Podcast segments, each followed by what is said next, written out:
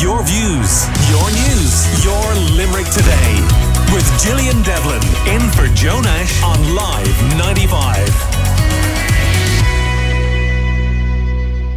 Now, yesterday on Limerick Today, we were getting all excited and over the weekend indeed about uh, news that Iarnród Éireann had uh, published a tender for reconstruction work on the Limerick Foynes line on the Gov- Irish Government e-tenders site and I suppose we're getting excited about the possibility of a rail line being up and running again uh, for between Foynes and Limerick City. But we may have gotten a little bit ahead of ourselves. Uh, we've been listening to or hearing from uh, the Minister for, of State, Patrick O'Donovan, about this issue. So let's take a listen to what he had to say about it. So first of all, look, I mean, the, the reopening of the, the Foynes railway line has been something that uh, has been on the government's agenda and Irish Rail's agenda for some time.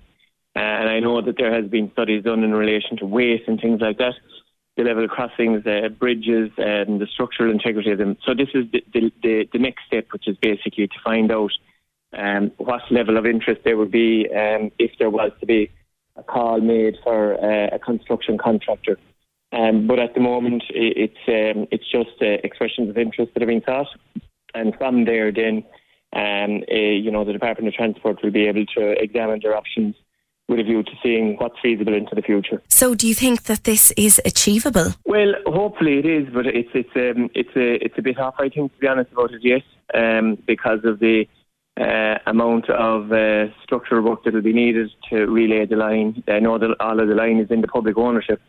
Um, but you know there will be further work that will be needed um, around feasibility uh, to make sure that Irish Rail are satisfied to go ahead with it.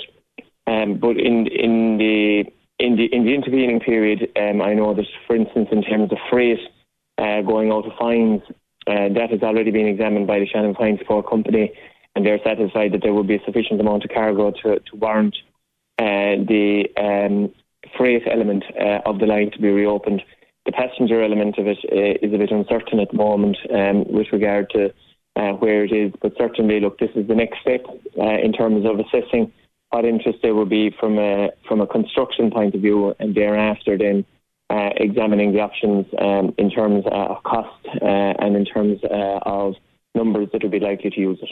Do you agree that commuter rail from city to key county areas using old existing railways is a way forward to open rural communities? Well, look, the first thing from, from my perspective is to make sure that the line is the integrity of the line is secure, and to make sure that the line can actually be uh, stable. But we do know that there are t- uh, towns um, in the immediate Midwest that are connected to Limerick by rail, uh, and the uptake and use of it isn't what it should be, particularly the Limerick to Nenagh line uh, and the Limerick to Limerick Junction line for commuters. Uh, so those lines that are already open are, are, challenging in terms of trying to get numbers on them. And as well as that, the Limerick to Galway line, we know that for certain times of the year the line is flooded, uh, and we also know for certain times of the year people complain about the speed that the train travels at. Um, and as well, there's enough, uh, you know, uh, people are looking at the opportunity of having a stop at Moyross so I think that based on the existing lines, um, we do know that the road network has improved substantially. But as well as that, uh, the cost of fuel has gone up.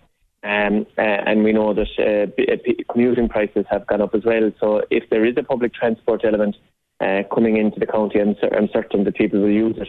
The issue is, uh, from the government's point of view and from the particularly from Irish Rail's point of view, will be the costs associated with delivering it and how quickly it can be delivered. Your views, your news, your Limerick today with Joe Nash on Live 95.